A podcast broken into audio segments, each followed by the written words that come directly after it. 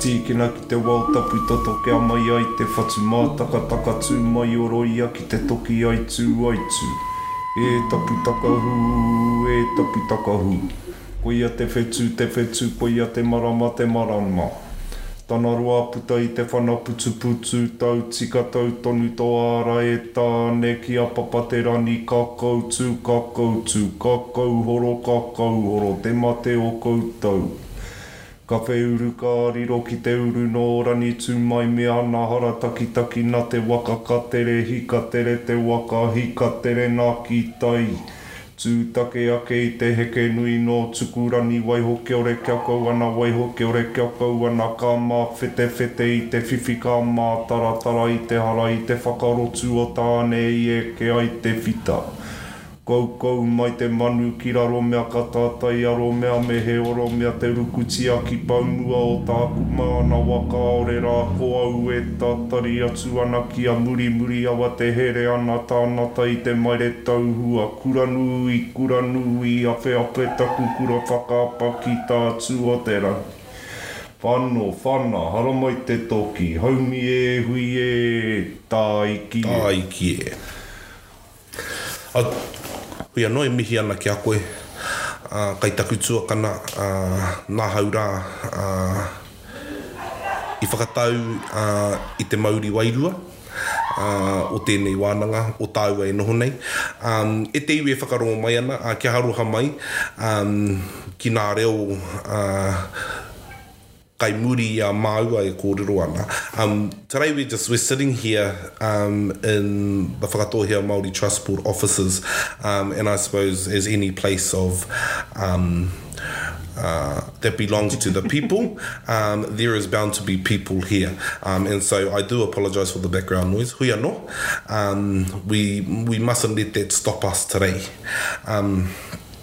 So today at the iwi we have um, Jorge Pahey uh, joining us, uh, and I've asked him onto the show uh, for a very specific reason.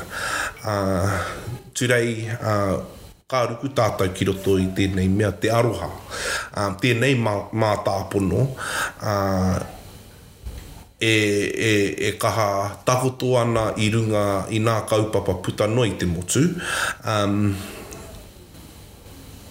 but that poses the question, uh,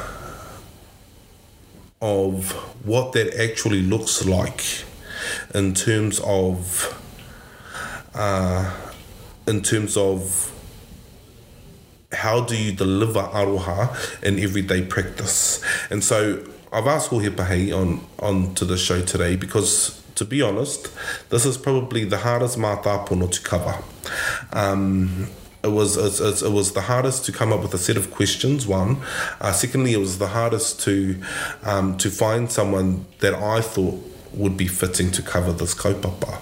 And although everyone has certain aspects around aroha, um, very rarely do you find someone that is able to show you what aroha means, and that is why. I am sitting here with Jorge Pahei because he is that for me. Um, Noreda. tēnā koe e taku tuakana. Um, first of all, I'd just like to lead our kōrero, um, probably straight to the big question. Hea tēnei mea te aroha. What even is it?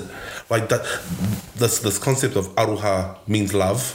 Mm. Um, I, I I wonder whether it shows the depth and breadth of what aroha actually is. Heoi. Yeah. Um, yeah. Tēnei mea te aroha, a term that is frequently used um, by our people.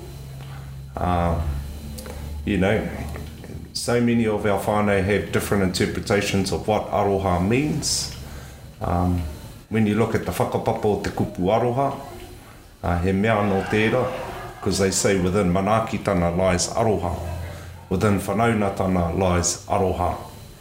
Um, but again, when we look at um, the depth, um, te tikanga o te kupu o te aroha, uh, arā, ki te whakawete koe i te kupu, ko te hā o te tangata, tō aro ki te hā o te tangata, Pērā anō i a tātou i te wā o te hariru, kia whakakotahi nei te hā o te tangata, kia piri tahi ai tātou i raro iho i te whakaaro kotahi. But for me aroha is yes it means love but it comes in unconditionally. It comes without agendas, it comes without um, personal gain or to build one's mana. It's something that comes from deep within our wairua as, as people. Um, and, and, that's what aroha truly means to me. Yeah, if that makes sense. Yeah, absolutely. Um, this notion around unconditional aroha, and because that was that was actually one of my pathway to you is that does aroha have conditions and. Um, and and so I wonder, um, I wonder say for example, um, you've given love to someone in the way of manaki, mm. in the way of uh, tiaki, uh, in the way of atafai. Um, and you've just you've you've constantly given it to someone um, or given these to someone and, and, and, and supported them in whatever they do, um, if they continue to trample on that. Mm. Um, I don't know. Maybe just just let's let's explore that for a little bit. Yeah, I can come up with. Multiple times that's happened to me, as in particularly my career. Um, Te tēnei mea te aroa. Um, I've only recently come home to, to our iwi o whakatoia. I spent many a years in another iwi, yeah. in multiple iwi. And um, being a rawaho, always being mindful of where you are and the people that you associate with. Um, it pushes yeah pushes you even more to ensure that what mahi you do do outside of your own kainga is done um, you know with the utmost um, integrity I suppose, um, to ensure that you do and you provide nothing but your best, um, you respect the people, um, the iwi, the whenua, the taiao, e nohi ana i e koe. Um, And that's something that I've always prided myself on um and you know I'll be I've got to be frank and honest sometimes when you get to a certain stage in your career um ka puta mai tēnei mea te te pūhaehae a ētahi atu, and then the kōrero came up quite frequently actually about ehara ia nō konei, waiho ake mā tētahi atu o te hau kāinga e hāpai nei ēnei mahi, even though. Just so we clear this is before you came over here to the trust board? Yeah, this is before I come home. And for for many a years I I heard that kōrero, my thing was, um, you know, don't take it on board. Uh, ākoa ka ngau kiro nei i, i te manawa. Um, knowing that I had the support of my my whānau that were with me at the time, around me, as that korowai, um, and, and a part of our teachings growing up, and you know as just as well as I do, Kei, um, Inai kare tika ana kia utua te kino i te kino, utua te kino i te pai, kia mahi tonu i ngā mahi i runga i te aroha, ā, i runga i te ngākau tapatahi, ā, nō reira koirā waku tohutohu, ā, e ara, e arahi pai nei i au i roto i ngā tini pūtanga kētana mēnā pāeketanga o aua wā, ā, ka whai tonu au i aua tohutohu. Ehara au i te tangata e kā nei te tuku karakia, heoi anō, ka okioki tonu rā ki nā kupu kōrero a te matua tangata, a tāna e mea ana i te tīmatanga, He ōnore e Gloria ki te Atua, he maunga rongo ki runga i te matua o te whenua, he whakaaro pai ki ngā tangata katoa. Nō reira, ka waiho ake mā aua kupu tonu e ārahi pai nei i au, ahakoa te aha. Um, and I'm a staunch believer in that kōrero, um, you know, regardless of what people do, feel or what they throw at you, um, whakahokia te aroha ki a rātou. Uh, we don't know what's happening in their space. Um, so regardless, and that's what I mean about unconditional love, that aroha, you give it without expecting anything back. It's unconditional. you do it not expecting anything to come back in return or, or for it to be reciprocated. Engari, kei, kia mōhio ai koe, kei, kei te tuku taua aroha tonu i runga i tō whakaaro nui ki te tangata, ahakoa te ao. Um, yeah, so, there's been multiple times I've come across that type of thing. Um, we, your mana is trampled on, but you definitely hold fast to those, those toitū, those, those akona, and, and that is what guides you in everything that you do. You know, ehara au i te anahera, heoi anō, uh, ka okioki tonu au ki aua kupu e arahi pai nei i au, ki te hē au, uh, me whakatika ahau i ahau anō. Um.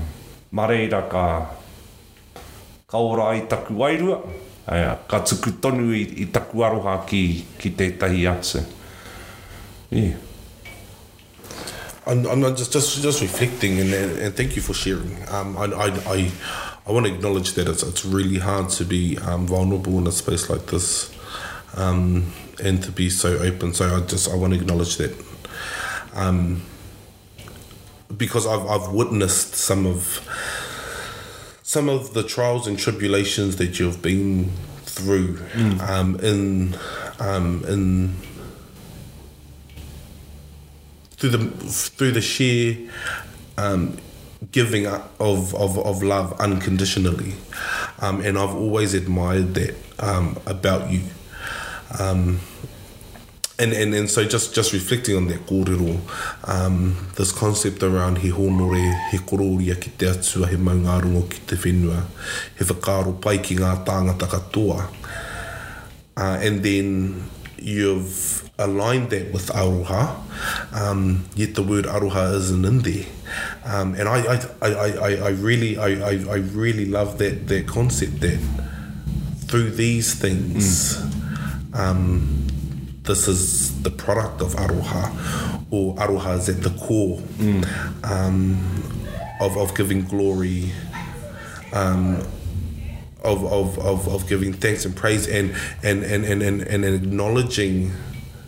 the greatness that is the earth and the sky mm. and um, good thoughts and, and good intentions to all mankind. I just think it's, it's very beautifully. Um, sit kahi.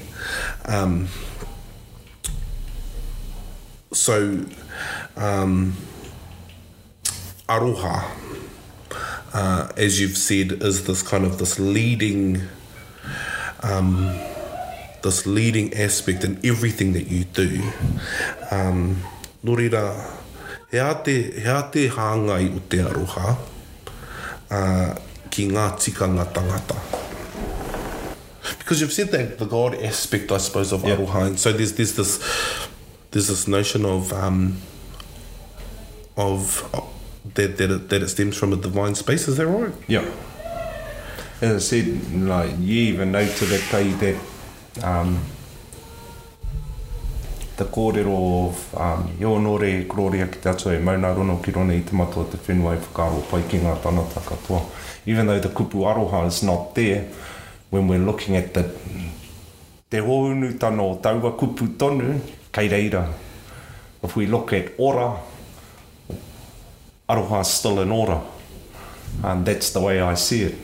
Ki te ora te wairua o te tangata, ka mōhio ai i runga i te aroha o tētahi mea me te pai o taua wairua tonu, uh, kua ora ai Taua tangata, nō reira, koirā te hōunutanga o te kupu aroha ki a au. Ina kua kore he aroha, ā, kua, kua makariri, kua pouri, ā, kei te noho ki te, ki te pō tangotango kē atu, ā, ina he, he wāhanga anō o te, te ora i reira, ā, kua puta ki te whei ao, ki te ao mārama.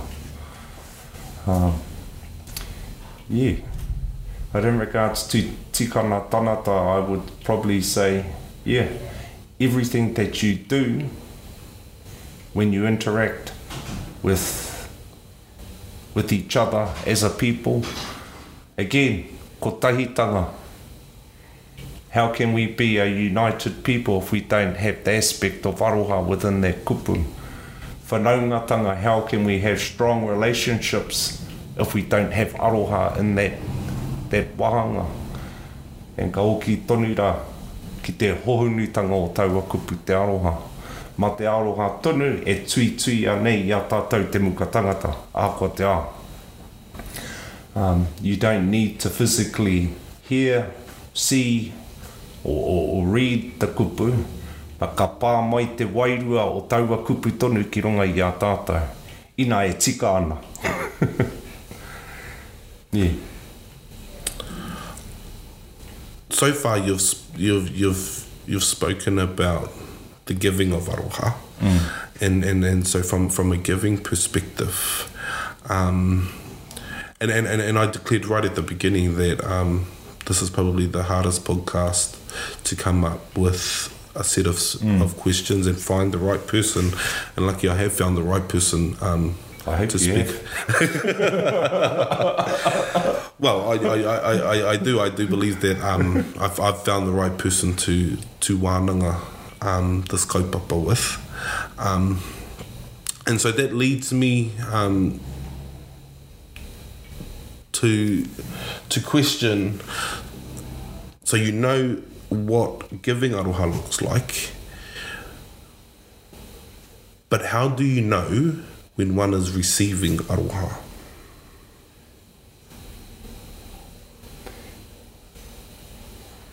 well, how do you know when you personally, and, and, and, and maybe as a tool for um, for others that are listening, how do you know when you're receiving aroha?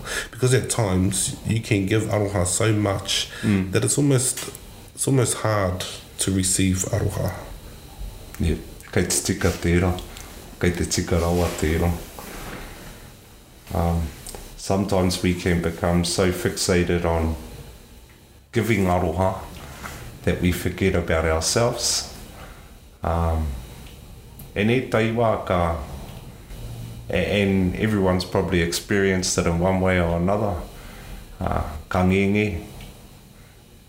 Ka ngenge te hinengaro, te tinana, kua taumaha te wairua i runga i tō kaha tuku i taua aroha tonu, so it's also about in that regard me pēhea koe te haumaru i a koe anō.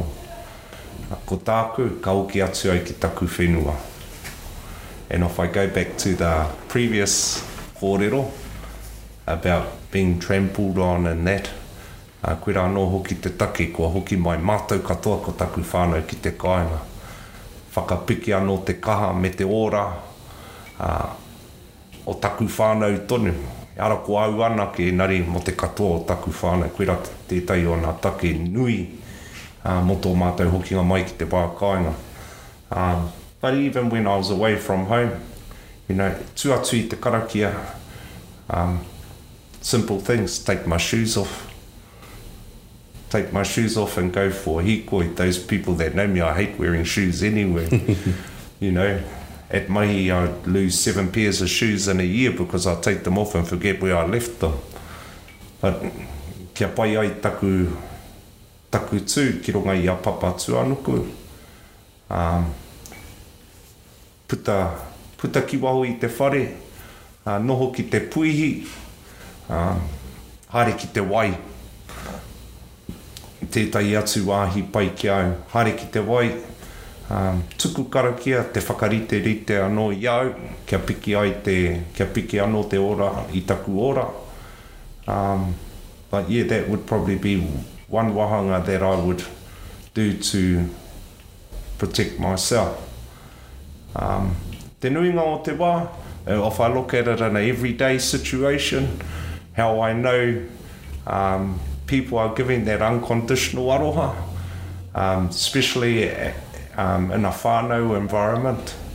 My babies are a good indication of Kei te tika te wairua o tēnei wāhi, kei te tika, kei te pai te wairua o te tangata e noho nei ki te tā a taku pāpā, ērā momo, my tamariki were always a good, are a good indication in regards to Mister Wairua Pai, kei te mahana te whare, Ērā momo katoa. And if it's not they, my tamariki let me know. Inā e āhua tukituki ana te wairua o aku tamariki ka ara mai me te kōrero. And sometimes you also know ina ke te tuku te aroha o tētahi ki a koe, na te mea ka titia iho ki te ngākau, ki tō ngākau tonu. Kei, kua, kua tau te wairua, kei te mahana koe, ā, kei te rere te reo, ā, kei te koa, kei te hiakai, koirā anō hoki tētahi wāhanga pai ki a au, ā, te kai. Kore rawa au mō te noho ki, ki te tā tētahi atu ki te kai ina kāre e tau pai nei taku wairua. Ki te kore ka kōrero tonu, heoi anō, ka whakawātea nei i au, i a au anō, ka haere ki wāhi kē atu ki te kai. That's a that's a really good um observation tool I suppose um and and and I guess you're right like um if mehemea kāre e noho tau ana if if if you're feeling uneasy, like a disease with someone, mm. you're not about to sit next to them and have a kai. Yeah. Um, and and and uh, and oftentimes you're not you're not really conscious to that. Mm. Um, and, and and then I think I think of um, a corridor that was shared um, with me uh, from one of our other cousins, Jason Mareroa. Uh, he talks about um, within the tangihana process and how.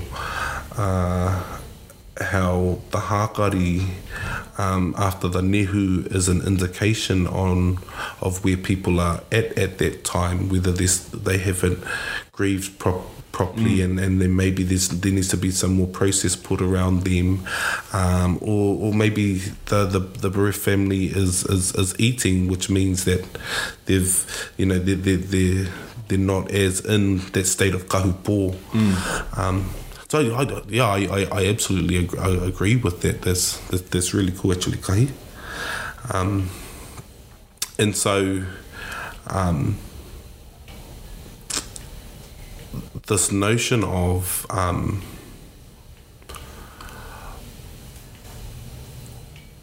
of kids being more susceptible, mm. I suppose, to aroha, um, and and how how your babies are good indicators um, is, is, is, really powerful as well. Um, talk a little bit about that. Why why is it that our kids have this ability to read the environment a little bit better than we are? I, I I'm a firm believer that our babies, in particularly, uh, because they're so innocent and pure, um, their wairua is is clean. Um, they are definitely the stronger ones to pick up when something isn't right.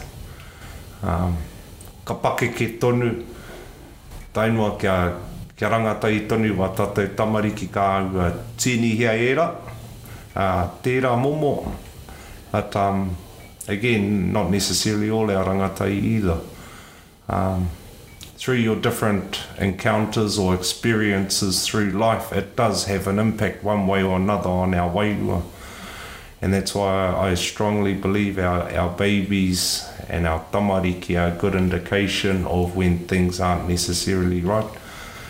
Um, and usually when that happens, what I'll notice with, with my tamariki, that there's probably two instances.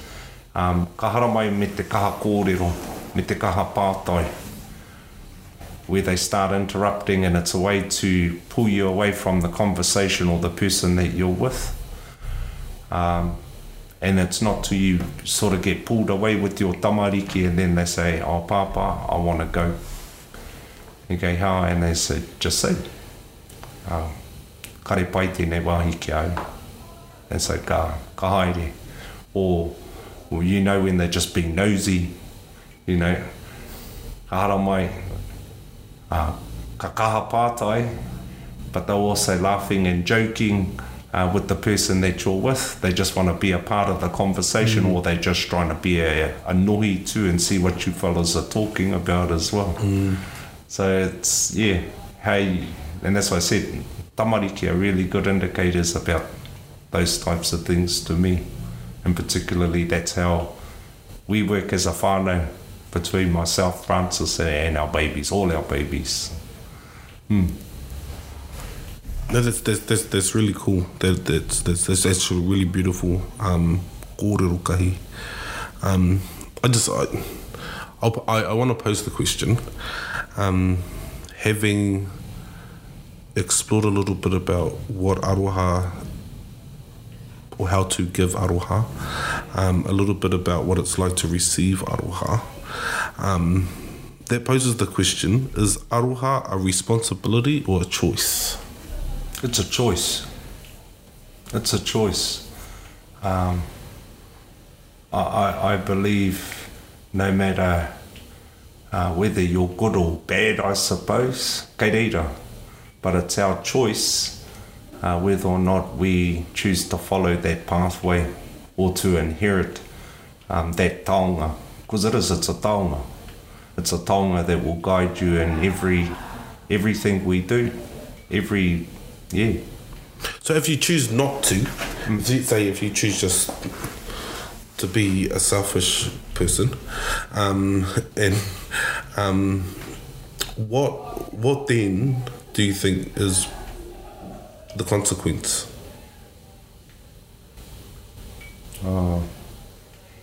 you end up growing up to be a very lonely person. Yeah. Well, that's what I, I do believe. You you will become one old cranky, lonely person. Mm. If, if you don't have aroha entrenched within you, um, it will become a very cold and lonely place for you. Mm.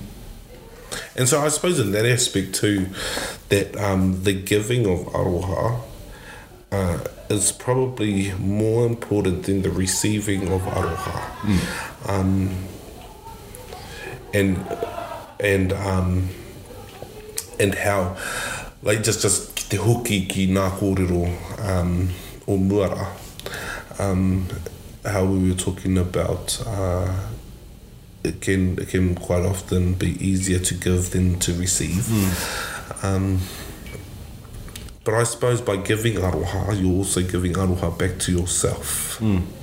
Um, just talk, talk a little bit about that. Yeah. So, the tuku koe te aroha, you don't just tuku, it's you know it, it does it has a benefit for your for yourself um, as I said uh, you do it unconditionally there's no expectation to for it to be reciprocated or or what have you you just you know do it with good intent uh, with a good heart and, and you know doing that it, it does it makes you feel good um, as a person um, yeah, I like to be warm all the time, put it that way. Um, and yeah, that's what that does that answer it? Yeah, no, absolutely. So you've made the choice to come home, and and you've said you've said that that was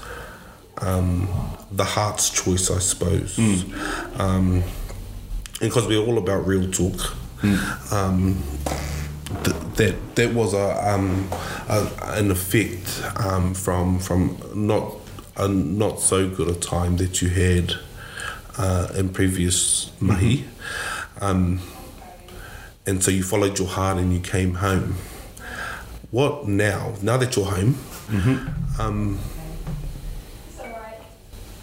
what is your heart's language uh, in terms of aroha? What are your aspirations? Um, what do you feel is is, is in the future? Um, knowing that you're led from your heart. Um, yeah. Um, that's my aspirations for myself. Well, our aspirations as a whānau because it's something that we've had multiple wānanga about being away from home for over 20 years.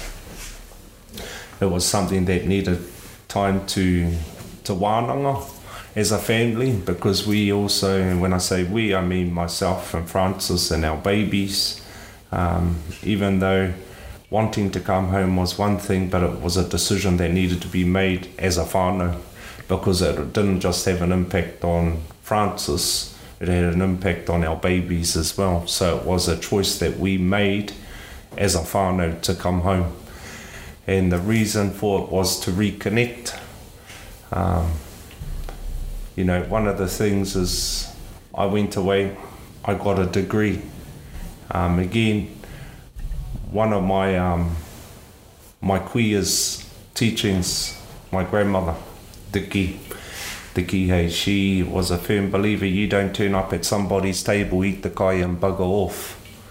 So for me, it wasn't about going to get my tohu and then just up and leave and then come back to my people.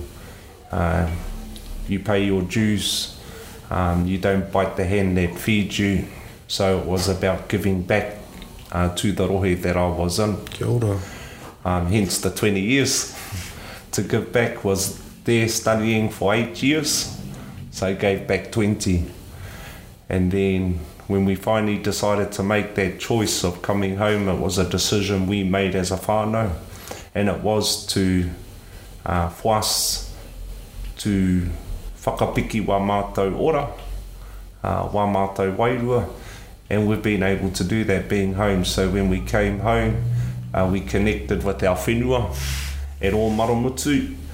Um, you know, our, our whenua was in gorse, was a cow paddock, Um, so it was about, again, taking the shoes off um, me te hono atu ki tō mātou uh, whenua um, and clearing the whenua. And it was a space that we created uh, to build as a whānau. It, it's a haven for us. Um, you know, swipe away the gorse, kia whakawātea nei te whenua, and then prepare it And in the sense of order, it was getting rid of the gorse, getting rid of the woolly nightshade, clearing the, the puna, um, establishing our Māra kai.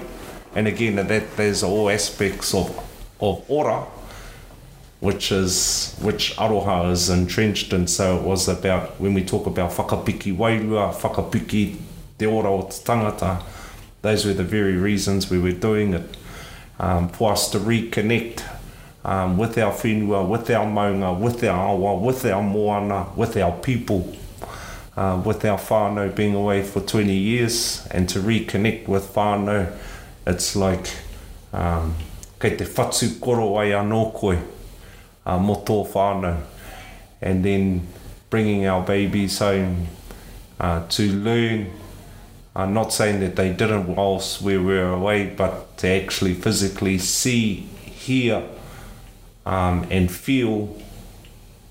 what whakatohia truly is um, uh, eh, has, has been an amazing experience and we've only been home 12 months um, and now we're building our whare um, we're working for our iwi um, our kids are in a, a kura which um, is built on the aspirations of of our iwi as well um and that that's a big thing for us um we say mahia i ngā mahi hei painga mō te iwi kei te tika tonu tērā engari kei te mahi tonu i ngā mahi uh hei painga mō mō taku whānau anō hoki mō te katoa um and again doing it unconditionally without any agendas or anything not expecting it to be reciprocated, engari kei, kei te mahi i runga i te aroha nui ā, mō tō tātou nei iwi o Whakatōhea, koe, koe ra te mea nui. Ā, coming home, seeing, again through all my learnings and everything being away, ā, being able to come home and to share that with our people was, it is a honour, it's a privilege, ā, and to be home and being away for so long and uh, it's been quite hard in a lot of respects because again, being able to receive aroha uh, uh, has been a bit challenging. And being home for so long, we have received nothing but aroha, unconditional aroha, and from people you would not even expect. Um, te tuku taua aroha because kore rawa e mōhio nei kia, kia mātou nei. Um, but it, it's been an awesome journey. Um, and it also reaffirms to me those akwako that I was raised with. Uh, it's still there. Um, whether it's there and people recognize it's there, but I do think it's it's something that's well and truly entrenched in our people. And then when we look at the name of our iwi kai whakatohia, he iwi kaha nei te tohe. Uh, kei te tika, In Nari, we have this huge wahanga of aroha.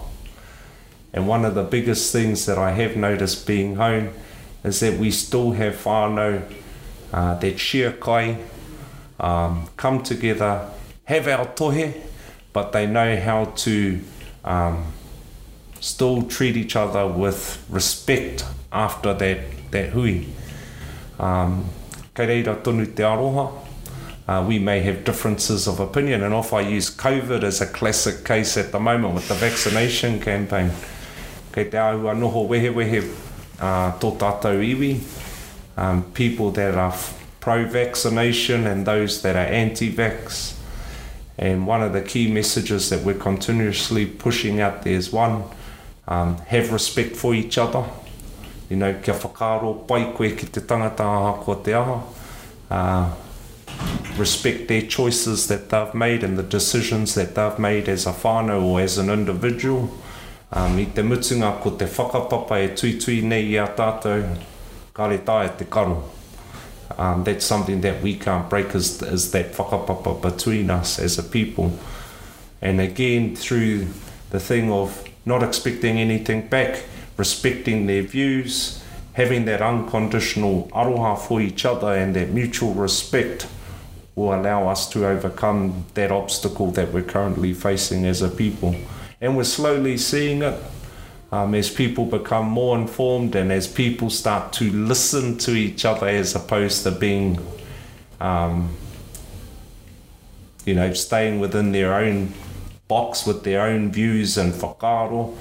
Kei te whakarongo ki te kōrero a tētahi atu. And, you know, it's something that takes time. As I say, Rome wasn't built in a day. Um, this is a big kaupapa that's before us. And even though it's a big kaupapa, it's also a big nānara, and we can't allow it to divide our people as well. So As long as that that virtue of aroha still resides within every single one of us, ka roa i tonu tatou ahakoa te aha. Nga mihi. Nga mihi kahi. Kua tae, kua tae pea tāua ki te pito o tēnei wānanga. Nō reira, he kupu whaka, whakaotinga māhau. No, ngā mihi nui. Kia pai ai tō, tō kōrua hokinga atu ki te kāinga. Engari kaua wareware hoki mai ki te kāinga. Ahui anō ā, kia whakakapihia ake tā, tā māua hui ki te karakia. Ā, hōnore e Korōria he maungārongo ki runga i te whenua i whakaaro pai ki ngā tāngata katoa ake ake. Āmine. Āmine. E Ihowa, te Matua, te Tama, te Wairua Tapu, tū ā-uriuri, whāioio. A kī tonu te rangi me te whenua ki te nui o tō korōria. E Ihowā e te Atua ora o ngā mano, ā, tēnei ā, ake te tangi o te ngākau, ā, nā kupu takutaku, nā, nā īnoitanga atu e Ihowā e tō mātou Kaiwhakaora. A kia manaakihia te whānau hei i roto i a rātou hāereerenga katoa ki runga i te mata o te whenua. A ko koe ki mua ki muri ki ō rātou tahataha i nā wā katoa. A tau araihia atu nā ihi, nā wehi, nā tapu, nā mana kia kore ai e whai wāhi ki a rātou. Engari tauwhitihia mai te māramatanga whītikiria ai ā, paiheretia ai ō rātou tinana me ō rātou wairua ki tau wairua kaha, ki tau wairua ora, ki tau wairua kakama. Ā, tēnei i noi atu nei i runga i te ingoa te Matua o te Tama o te Wairua Tapu. Ā, e te Atua, whakatūwherahia mai nā kūwaha o te tika o te pono o te māramatanga ki a mātou katoa i tēnei rā, ā, mā mātou koe e whakamoemiti e whakakorōria ki tō ingoa tapu. Āmine. Thank you, Kahi. Kia ora. Ako te reo tēnā o Hōhepa hei, ā, kia eke ki runga i a ia te kōrero, tō aroha he karere ki te ao, hei māramatanga mō te motu. He pakihiwi kaha a Hōhepa nō roto i ngā kaupapa whakaako, he mōhio nōna ki te āta manaaki i te tangata me ngā kaupapa e hāngai ana ki te tangata. Ko te aroha te kaiārahi i a ia i roto i āna mahinga katoa. Nō reira nā mihi ki a ia, nā mihi hoki ki tana whānau.